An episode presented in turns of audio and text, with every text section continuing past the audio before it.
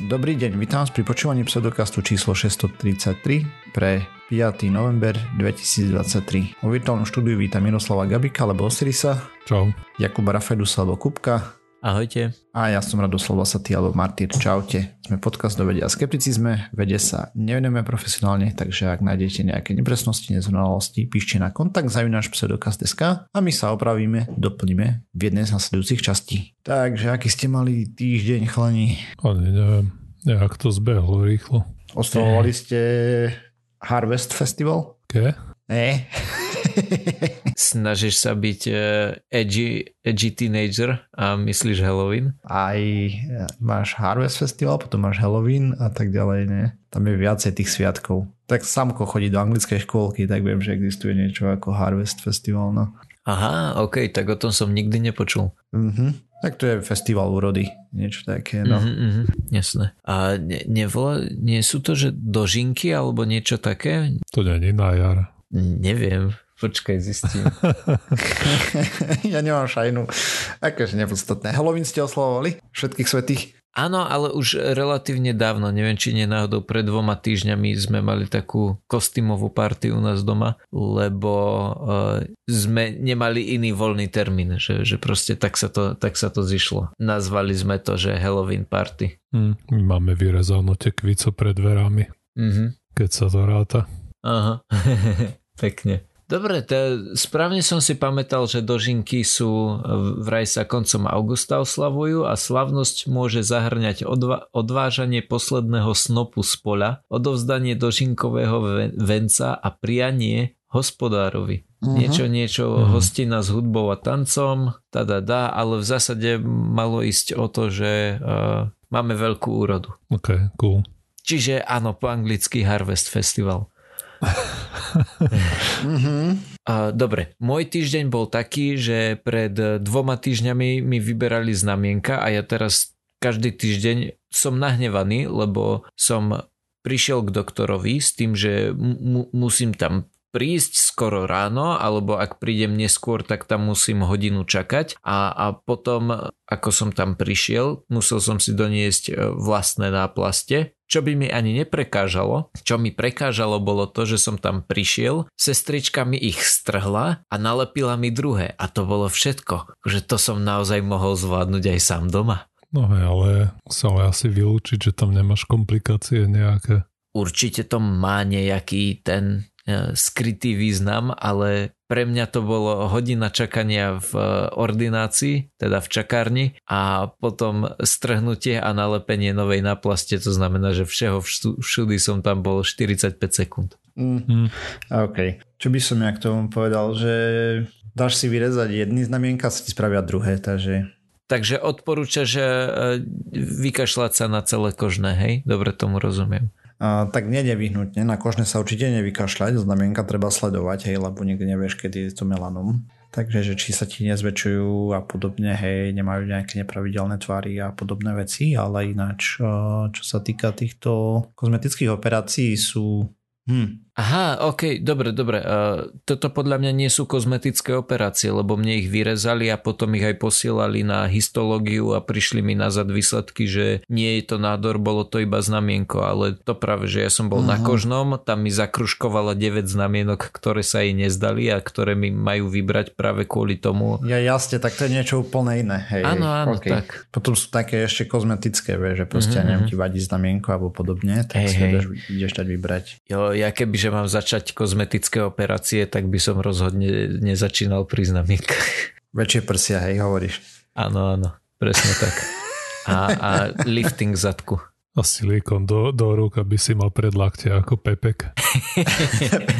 Presne tak. Poďme sa pozrieť na nejaké novinky zo sveta vedy a možno pseudovedy uvidíme. Ja som si pripravil takú krátku správu, takže poďme na to. Budeme sa baviť o Chang 4, a proste čínsky modul na mesiaci. My sme tu už o ňom rozprávali. 3. januára 2019 tam pristal a teraz prednedávnom vyšli finálne výsledky zo všetkého toho, alebo teda oni možno vyšli už dávno, neviem, či som tu už o tom ani nerozprával, ale uh, bežal tam 8-dňový experiment, sú to prvé rastliny na odvratenej strany mesiaca a všeobecne je to vlastne prvý takýto experiment ďalej od Zeme ako Leo, hej, ako od nízkej obežnej dráhy. dráhy. Akože ďalej ako ISS, hej, pre nás, ktorí nepoznáme Leo. A tak uh, nízku obežnú dráhu by si mohol vedieť okolo Zeme.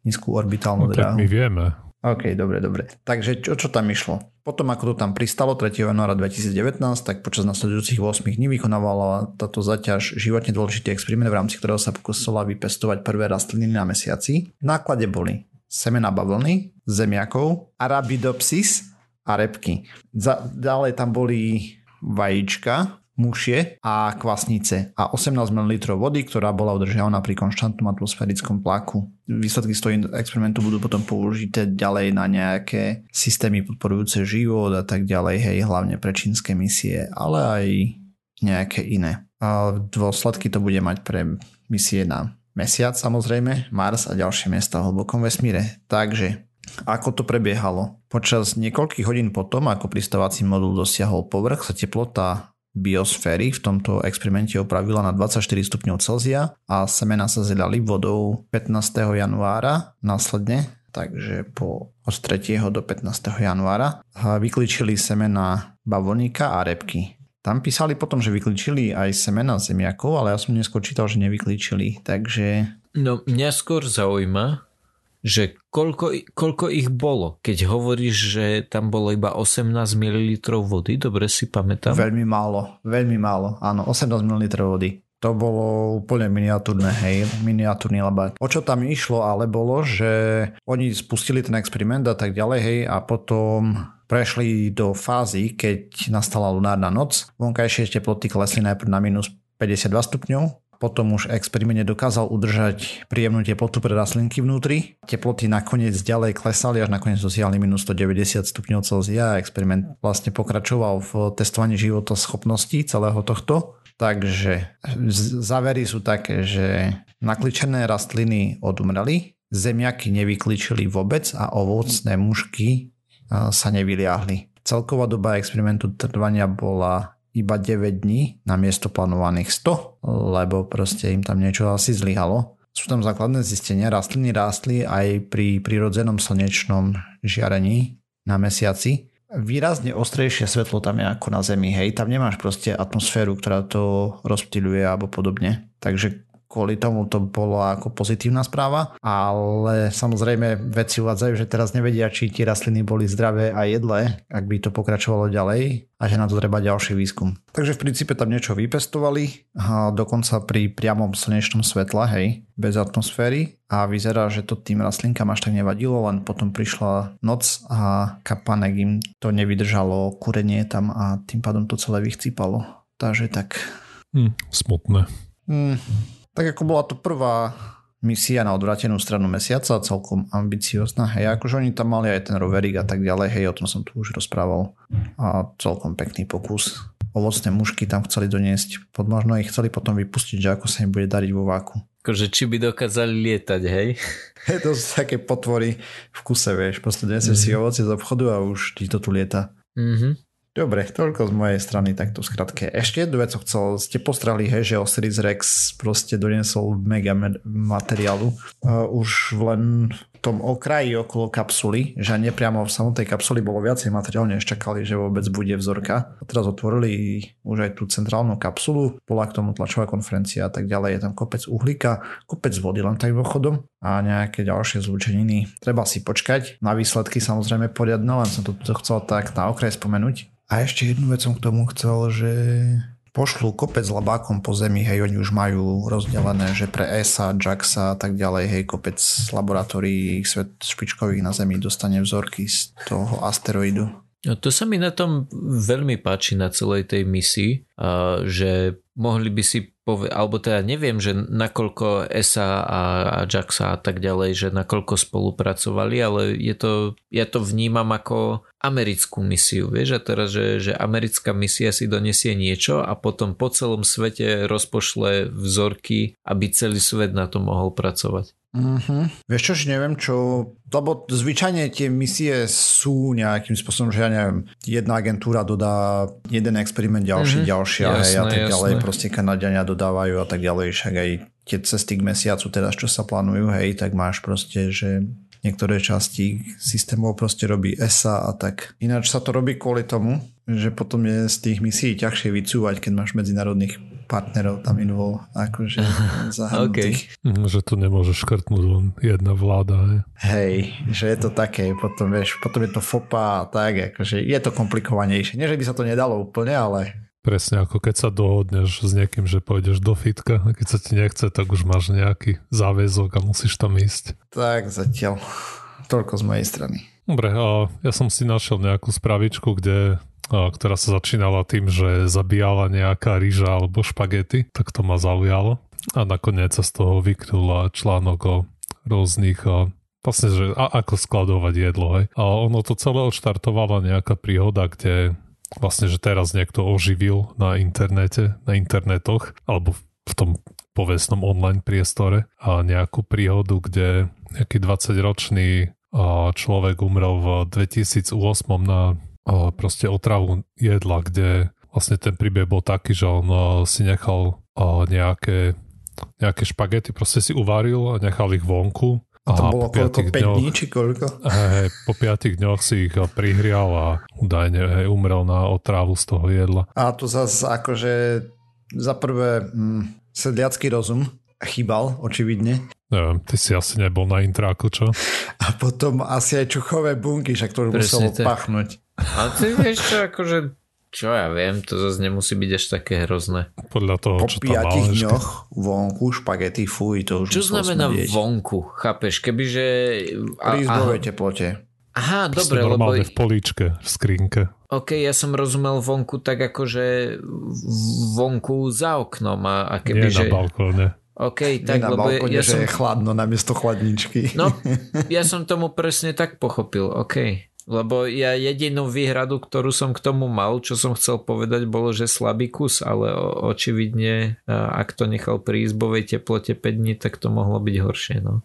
Tak asi závisí, možno keď tam nemal tú omáčku, že to vyschlo. že okay. no, Toto práve po to 5 dňoch museli byť fakt chrumkavé, lebo ak niečo nemám rád, to je, že preto špagety proste mu, musím zjesť, keď sa urobia, aj keby to znamenalo, že, že proste sa nebudem vládať pohnúť. Práve kvôli tomu, že oni keď obschnú, tak to je ešte horšie, keby boli pokazené. A tak vieš ich dať do chladničky ešte, hej, bez problémov a potom napríklad na druhý deň len zaliať trošku horúcej vody len preplachnúť. A pán alebo ohrať v mikrovlnke a máš hotové.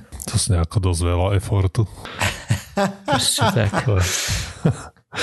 Ako dať do chladničky a potom to do mikrovlnky, hej, rozumiem. No, miesto, toho, miesto toho, aby som to len tak nechal von. Alebo teda inak.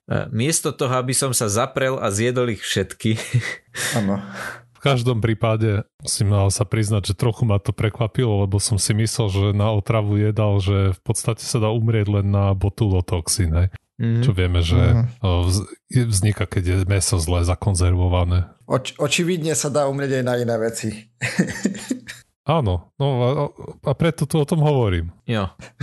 Jo, jo. To ma práve zaujíma, lebo akože rozumiem, že by sa tam nejaká baktéria, že v zásade zomrieť môžeš, keď máš smolu asi aj na nejaké ekoli alebo čo, môžeš sa proste silno posrať a, a skončíš. No a je toto jeden z tých prípadov, alebo je to niečo iné? Ako tento konkrétny prípad veľmi nechcem asi rozoberať, lebo proste ako, ako hovoríš aj môže sa to stať, že proste umrieš práve na to E. coli. Ale to bolo to na vysvetlenie toho spúšťača, že prečo ma to mm-hmm. zaujalo. A nakoniec okay. som uh, si hovoril, že sa celkom nejaké informácie, ktoré si môžeme pripomenúť. Ale, takže čo sa tam stalo tomuto typkovi? Alebo no takto. Otravu jedal mimo toho botulotoxínu a môžu spôsobovať niekoľko rôznych povodcov alebo patogénov. Ako si hovoril, tie najbežnejšie sú práve E. coli alebo salmonella alebo campylobacter. Tie sú najbežnejšie, ale a tu na to zrejme bolo niečo, čo sa volá Bacillus cereus. A to je tiež relatívne bežné ale obvyklý podozrivý teda, kde tá, ten bacil žije v tom kontexte z tých jedál, tak sú to rôzne tak škrobovité jedlá, a to práve tá rýža napríklad, alebo cestoviny. Ale môže sa to stať aj pri iných jedlách, napríklad uvarená zelenina, alebo proste aj nejaké jedlo s mesom. No a tie baktérie môžu produkovať rôzne toxíny, ale práve tento Bacillus cereus je problematický práve v tom, že mimo tých vlastne toxínov produkuje tie spory, aj podobne ako ten botulotoxín, tie sú veľmi odolné voči prihrievaniu. Čiže tým, že to jedlo prihreješ, tak to neznamená, že už je bezpečné, hej, že môžeš jesť. Ty si tu, toho bacila vyvraždíš, ale tie spory hej, tam ostanú. A keď prídu do tela, tak tam je tá správna teplota a vlhkosť a, a môžu sa aktivovať a potom tie zle, a čo sa typicky prejavuje klasické hnačkami a zvrácaním. A typicky to ľudia rozchodia aj v priebehu niekoľkých dní ako väčšinu tých otrav jedlom, no ale tento, ten, ten týpek z úvodu témy mal smol. Ono, keď máš tam dosť tých živých baktérií, tak asi to môže byť celkom toxické. Hej, hej. Aj keď to nedostatočne tepelne spracuješ. Mm-hmm. Čo je napríklad aj to, prečo nemáme tie rare kurácie stejky, lebo tam ti hrozí tá salmonela. Čo? Pre, pre, prečo by to niekto robil? Však to ani musí byť nechutné. Ja osobne ešte aj hovedzie mám taký mierny odpor k veľmi slabo urobeným stejkom. A akože rozumiem, že by to malo byť plus minus bezpečné, ale sa toho bojím proste. Kedy si som to skúšal, akože dal som si, ale aj tak to bolo také, že ech, ech. Tak to to závisí, ako to je urobené. Ale no, v, každom prípade aj pri hydine je ten problém, že proste tam je tá riziko tej salmonely veľmi veľké. Preto proste hydinu treba vždy ju tepelne spracovať. Aj na rozdiel to, keď z krávy hej, z nejakého vnútra vyrežeš nejaký kus, ktoré urobíš steak, tak tam je väčší predpoklad, že to nie je niečím kontaminované. Od výroby aj samozrejme. Mm-hmm v, tom, v tom reťazci, čo sa stane, keď to v kuchyni hodia na zem, tak to už je iný, iný príbeh. A, no a teraz otázka alebo poučenie, že ako, ako darábať aj s tým jedlom, keď si ho uvaríme a nezieme ho nedaj Bože všetko. Teraz sa oprostíme od nejakých chuťových a týchto kritérií, ale v zásade platí to, že vlastne to, čo chceme doceliť je to, aby to jedlo bolo čo najkrátšiu dobu v tej teplotnej, v tom teplotnom rozsahu, kde sa množia tie všetky baktérie, ktoré, o ktorých sme hovorili doteraz. A to je typický rozsah približne od 5 do 60 stupňov. Že toto je nejaká zóna nebezpečenstva. Proste tu chceme, aby to jedlo bolo čo najkrátšie. Nejaké pravidlá úplne až také nie sú, ale nejaké, od toho, čo by sme sa mohli odpichnúť je to, že keď niečo uvaríme, tak môže to byť vonku nejaké dve hodinky napríklad. Do toho času by sme to mali dať do chladničky. Takisto, keď je Proste, a keď je to tam dlhšie ako 2 hodiny, ale kratšie ako 4, tak to ešte môže zjesť, ale ten už zvyšok už sa hovorí, že by si mal vyhodiť, že už potom už to nemusí byť bezpečné proste ďalej uskladňovať a, a niekedy neskôr to zjesť. A keď je to viac ako 4 hodiny, tak už to môžeme považovať za dosť rizikové a vtedy už by si sa mal toho jedla zbaviť. Takže v, prin, v princípe, keď zabudneš jedlo vonku dlhšie ako 4 hodiny, odkedy si ho uvaril a vychladlo, dajme to na nejakú normálnu teplotu, tak je to problém, hej. A, no, nemusí to byť problém, ale už je to nejaké no, riziko. je to riziko, hej. tak ako to myslím, hej, hej. Neznamená, že sa rovno priotrávíš. Hej, hej, to pravdepodobne nie, hej. Ale proste keď chceš proste máš v domácnosti napríklad nejaké dieťa alebo staršieho človeka, alebo máš nejakú, aj máš nejaké zdravotné potíže, tak vtedy by si mal spozornieť. A, pre istotu je, že keď to je viac ako 4 hodiny, tak by si to toho mal zbaviť a už to nejesť. Súvisiaca otázka s tým je, či môžeš dať teplé jedlo do chladničky, že to kedysi aj alebo stále aj sa hovoril, že by si to nemal robiť. Kedysi viem, že pri tých starých chladničkách, pokiaľ viem, tak tie termostaty to nemali veľmi v oblúbe, Uh-huh. Ale už keď máš nejakú novšiu chladničku, čo v podstate už platí pre všetkých z nás, dosť pravdepodobne, tak tá chladnička to v pôde prežije. Tam je skôr riziko to, že keď tam dáš ku nejaký obrovský objem toho jedla, tak môže dvihnúť okolitú teplotu. Hej, a už, no hej, dáš tam, ja neviem, 6 litrov polievky viacej, tak to asi nie je úplne ideálne. Koho toho gulášu, hej, alebo niečo také. Hej, hej tu, tu už máš to riziko, že dvihneš teplotu okolitých potravín a tie sa dostanú do tej uh, nebezpečnej zóny, aj ako sme uh-huh. hovorili. A už tam začne bežať ten čas. Uh, ale v zásade, keď uh, v podstate rada je taká, že rozdeli to jedlo na viacero, do, do viacerých nádob, aj do nejakých podľa možností plitkých, aby tam toho nebola obrovská hmota a potom proste to môžeš rovno napchať do chladničky. Hej, a toľko zadžabaného riadu. A, také rady. podľa toho aj, koľko tam toho jedla máš. Mm-hmm. Ako to nevadí, keď eh, si ho necháš vonku vychladnúť a nezabudneš ho potom odložiť, tak to je v pohode, to nevadí. Ale keď je tam riziko, že proste naváriš a po obede ešte čaká ťa práca, ja napríklad aj sa naobedujem a potom ešte 4 hodiny aj som v pracovni a teraz do niečoho sa zažeriem, zabudnem odložiť jedlo a ja už, a už, už to, to môžem vyhodiť. Tak keď sa tomu chcem vyhnúť, tak proste je lepšie to tam pichnúť do tej chladničky rovno. Aj nám sa teraz pre nedávnom stalo, že proste neviem, večer sme dačo navarili a zabudli sme to odložiť do chladničky ráno rovno do záchoda na sraty.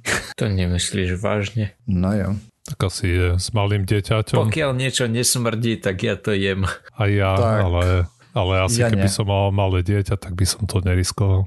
Jo, áno, súhlasím, nedával by som to tomu decku, ale Ani ja si sebe, myslím... akože, čo ja viem, salmonella, neviem, sa mi zdá, že to bolo niečo, nepamätám si presne, čo to bolo, ale dačo smotanové, alebo také dačo, vieš, proste salmonella, alebo dačo, to nestojí za to proste, okay. to riziko. Ako byť potom týždeň chorý, alebo dačo, no môžem o toto. Rozumiem. Ako sa poznám, neurobil by som to, ale rozumiem. Ešte si nemal otravu jedlom? Kto ja? Ja nie. Zatiaľ. Nie, Kupko.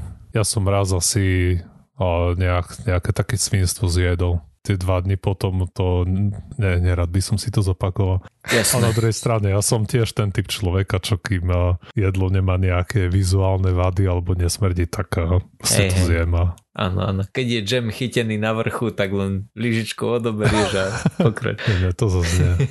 keď, už keď tam má proste takéto vizuálne závady, tak to už vyhadzujem. Jo, jo. Myslím, že, že to som sa ešte na, na strednej toto pýtal e, učiteľky na, na biológii. To, to bolo zaujímavé vysvetľovanie, že ako sa šíria spory. Mm. A tam viem, že tam sú nejaké tieto, proste, že ktoré jedla môžeš ešte zachraňovať, mm. teoreticky, z ktorých môžeš odrezať, ktoré by si hey, mal vyhodiť celé. Mm-hmm. Hej, tam, tam, ale, ale ja neviem, to už, ja si pamätám, jak nám, trochu ešte profak tiež na biológii alebo na čom už presne neviem. Sme rozoberali presne, čo je bezpečné jesť a tak. A poslednú okolnosti sme tam riešili, že proste nahnité ovoci alebo tak. Mm. A mhm. hovoril, že proste tie toxíny už môžu byť kľudne v celom ovoci, hej, že nielen v tej nahnitej časti. A tak, a že to neodporúča ľuďom, ale že niektorým z tejto triedy by som to odporúčil. hej, toto viem, že keď je jedlo nejaké tvrdé a suché. Viem, špeciálne si spomínam na nejaký salám, keď máš uh, suchý. Alebo a jeden koniec je, mm-hmm. alebo parmezán, treba, keď je jeden koniec chytený, tak môžeš tam, neviem, 5 centy odrezať a ten zvyšok by teoreticky mal byť bezpečný. A pri tých uh, mokrých jedlách je ako mm. neviem, paradajky a podobne, že tam ako náhle vidíš nejaký fliaček plesne, tak to musíš vyhodiť celé. Hej, mal by si teda, no. Ale no, tak mal by si, podľa mňa aj ten salám už by si mal vyhodiť. Hej. Pro, proste Ako zlaté pravidlo by som je, že... v žiadnom prípade, hej, lebo hej. to proste... No, oh. tak to je, to musíš mať anaerobné procesy, hej. Keď máš len salám vyhodený na poličke, hej, tam máš prístup vzduchu. Tak ale čo keď dovnútra není, vieš, vnútri salámu. Hmm, v každom prípade platí, že ako náhle máš pochybnosti, tak radšej vyhodiť. Mm, OK. Každopádne zaujímavá téma Osiris, pretože ja keď som ju videl v dokumente, čo to tam máš, vražedné špagety alebo niečo také, No, niečo také, špagety zabíjali alebo niečo Áno, také. áno. Tak ja som očakával, že tie špagety, hneď mi napadlo, že tým tvarom, že budú uh, urýchlené na vysokú rýchlosť. Ja si viem predstaviť, že, že by boli narvaté do takého toho Railgunu? Áno, ale nie rail, ale áno, chápeme sa presne tak, že máš nejaký stlačený vzduch.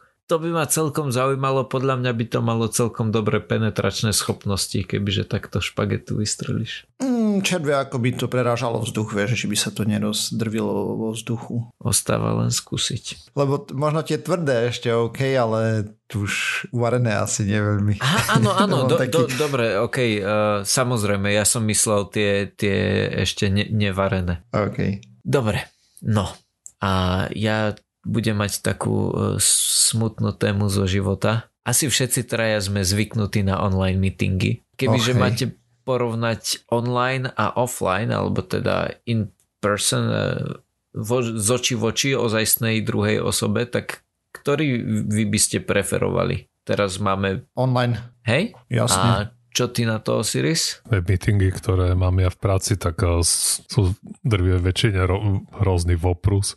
A tým, že sú online, tak aspoň nemusím eh, nikam chodiť, takže... Takže online, hej. takže, takže online, no ale keby som mal seriózne niečo riešiť, tak uh, isté, že je lepšie stretnúť sa osobne. Mhm, jasné. Toto ma celkom zaujalo, lebo tiež opäť komentáre na Reddite. Tiež som mal z toho pocit, že e, ľudia to vnímali tak, že meetingy sú zlé a únavné v momente, ako e, na nich nemusíš byť. Hej, že, že proste v momente, ako máš z meetingu pocit, že toto mohol byť e-mail, tak, tak to začne byť uh, nepríjemné. 99,999% meetingov. Mhm. Presne tak. A toto ja nemám takýmto spôsobom ako porovnať kvôli tomu, že ja mám pocit, že väčšinou meetingy, na ktorých som, alebo teda na, ale hej, meetingy, takže uh, že nepovedal by som, že 99,9% sú tie zbytočné, že väčšina z tých, na, na ktorých sa nachádzam, uh, viem, že OK, tak toto je na niečo dobré. Ale áno, rozumiem, lebo tých zvyšných 50% je, je presne takých, že radšej by som tam nebol. No, ja robím v medzinárodnom týme, hej, a proste máme uh, osobné stretnutie hm, raz za dva roky, dajme tomu Uh-huh. Ako kde si prejdeme to isté, čo robíme na online meetingu a fakt akože nulový benefit aj okrem toho, že pokecam s kolegom o somarinách pomedzi prestávky bez uh-huh. problémov a tak. Uh-huh. Myslím, že to je ten uh, hlavný benefit, to je pointa toho celého. Hej, ja viem, ale... A teda ešte sa... Kto ešte to potrebuje sa socializovať sa? v práci. A teda ešte sa spýtam, keď e, máte takéto online meetingy, máte uh, zapnuté kamery aspoň, alebo to je len tak, nie. že... Nie, okay. nie, nie. S jedinou okay. výnimkou, keď mám uh, raz alebo dvakrát do roka proste len so šéfom one to one. Mhm, jasné. Tak vtedy si zapnem kameru, ale inak ne. Ako je, jednak je to náročné, náročnejšie pre mozog, hej, tvoj, takže vlastne mať kameru zapnutú aj pre všetkých zúčastnených zároveň, lebo proste na to nie sme zvyknutí, nemáš tam proste sú tam nejaké delaye a tak ďalej a mozog to ťažšie spracováva a tak. Potom je to náročnejšie na infraštruktúru, väčšie datové prenosy, spotreba energie a tak ďalej, takže čistá somarina kamery. Zvlášť na veľkých meetingoch. Aj na malých plus minus, aj akože je to absolútne nepotrebné väčšinou. Neviem, ako no, podľa mňa, keď si tam len ty a jeden človek a že niečo neprezentuješ, nejakú mne neukazuješ nejakú konzolu. A proti tomu podľa mňa až také namietky, no určite nemám. Hej, to sú jedine také face to face vlastne, že Áno, bla bla no, bla no, no, meetingy, no, ale keď máš v momente, keď máš technicky rozmýšľať alebo niečo, proste kamera je tam príťaž iba zbytočná. No hej, hej, keď potrebuješ pozerať nejaké vystúpi aj z konzoly alebo čo, tak to je jasné, to je kravina. A podobne, ale hej, zase, akože ale si treba uvedomiť, že my, tie technické meetingy to je jedna vec, ale je kopa ľudí, čo, čo ich práca pozostáva najmä z tých face to face bla bla, mm, aj okay, z očí v oči nejaké tie žvástíky. No ja rozprávam samozrejme o sebe, hej, ale fakt je na to viacej štúdí, ktoré ukazujú, že proste kamera je viacej vlastne náročná pre všetkých zúčastnených. Hej, hej. Lebo medzi tým, ako sa ty vyjadruješ a tak ďalej, proste jednak sa tam stráca nejaká hĺbka a, a tak ďalej a mozog, mozog to proste ťažšie procesuje. Hej, není to proste to, keď vidíš niekoho naživo. OK, súhlasím, že je to horšie ako keď vidíš niekoho naživo. Na druhej strane si myslím, že sú situácie, kedy je to lepšie ako keď vidíš len ten obrázok že, že proste nejakým spôsobom vidíš, že ťa človek vníma. Napríklad si viem predstaviť, že uh, okay, v škole... Keď máš ten problém, tak to je úplne iná vec, hej? Jo. To, že, že viem si predstaviť, že v škole na prednáškach napríklad to, to dáva veľký zmysel, že proste... Ako kontrola, hej, to je jediné, no ja. Jednak kontrola a dva to, že, že to aj toho k tomu sa dopracovali potom aj v tejto štúdii, že vlastne toho človeka, ktorý musí mať zapnutú tú kameru, to nejakým spôsobom nutí sa byť zapojený. Alebo aspoň sa tváriť, že nie je odpojený. Áno, áno, hej, presne tak, že nie je také jednoduché na druhom monitore robiť niečo úplne iné. No, dobre, ale teda ako, ako chceli v tejto štúdii zistiť, čo chceli zistiť. A dali ľuďom také super duper pásy na meranie variácie v tepoch. To znamená, že zisťovali, že, že srdce im nebije tap, tap, tap, ale tap, tap, tap, tap. Že, že proste aké sú tam e, rozdiely v tých, e, v tých úderoch, tepoch. No a toto nejak by malo byť prepojené s e, únavou a zistil som, že existuje aktívna a pasívna únava. To znamená, že môžeš byť unavený z toho, že celý deň makáš a potom na konci si vyšťavený a takisto môžeš byť unavený aj z toho, že si práve hodinu a pol stravil na mítingu, ktorý mohol byť e-mail. Ako to robili? Bolo tak, že mali 50 pracovníkov v Teraz som si není istý, či v jednej firme alebo v rôznych firmách, ale celkovo 50 ľudí, ktorí boli takí normálni. To znamená, že mali BMI v norme, boli to aj muži, aj ženy, nebrali gro- d- drogy, nepili veľa kofeínu, neboli tehotní ani nekojili a nebrali žiadne špeciálne lieky boli rozdelení na, alebo teda tak, 17 z nich bolo manažerov a 27 bolo, o nich nazvali, že expertní pracovníci, ale predpokladám, že to boli len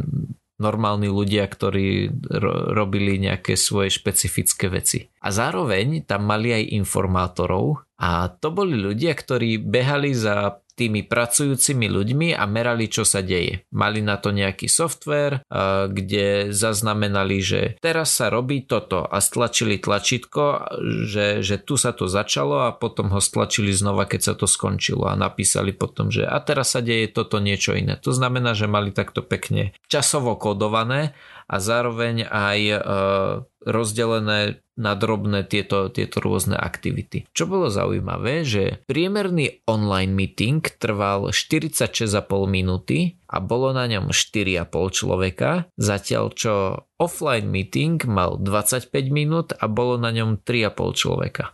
Informátori teda mali presne sledovať, čo sa deje a zakodovať to a potom to nejakým spôsobom prepojili s tými dátami, ktoré mali tí ľudia na tých hrudných pásoch. Toto HRV bolo merané tými pásmi každú minútu po dobu 60 hodín. To znamená, 2 dní a 3 noci.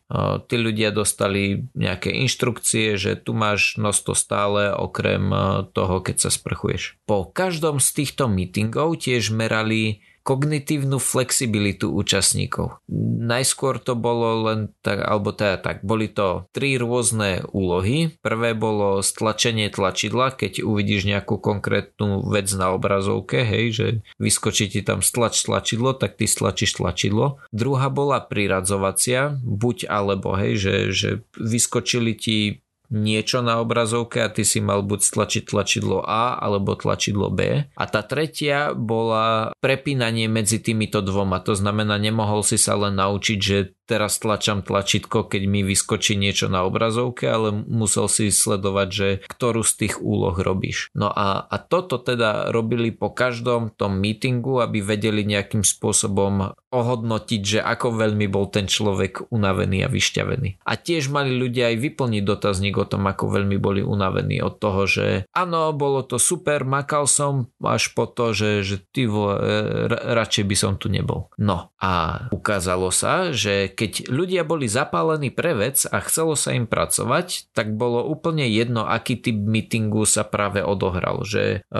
či to bol online alebo offline tvárov tvár, proste či, či bol online alebo offline, tak e, tí ľudia tým, že boli motivovaní a, a chceli makať, tak e, neboli na konci pasívne vyčerpaní. E, zatiaľ čo pre ostatných boli tie online meetingy viac vyčerpávajúce ako tie offline meetingy, ale vyčerpávajúce neboli preto, že by na nich viac makali, práve naopak vysoké neboli po týchto meetingoch hladiny tej aktívnej, ale pasívnej únavy. A účastníci online meetingov boli e, nachylnejší na multitasking a boli viac unavení najmä ak boli vypnuté kamery. Alebo teda viac ak boli vypnuté kamery. Asi preto, mm. že mohli viac uh, multitaskovať. Dobre, tým pádom sme sa dopracovali na záver tejto časti pseudokastu. Ďalšia časť na o týždeň. Na nás môžete na www.pseudokast.sk, kde nájdete aj zdroje, ktoré sme používali k prípravom. Ten písať nám môžete na kontakt za náš pseudokast.sk, ak sme spravili nejaké nepresnosti a podobne, alebo len tak zo zaujímavosti. Sme na sociálnych sieťach, Facebooku, Twitteri, X, na YouTube, iTunes, Spotify a tak ďalej, všetky možné podcastové agregáty. Ak nás chcete podporiť, lajkujte, zdieľajte, dávajte pačiky. Čaute. Dovi.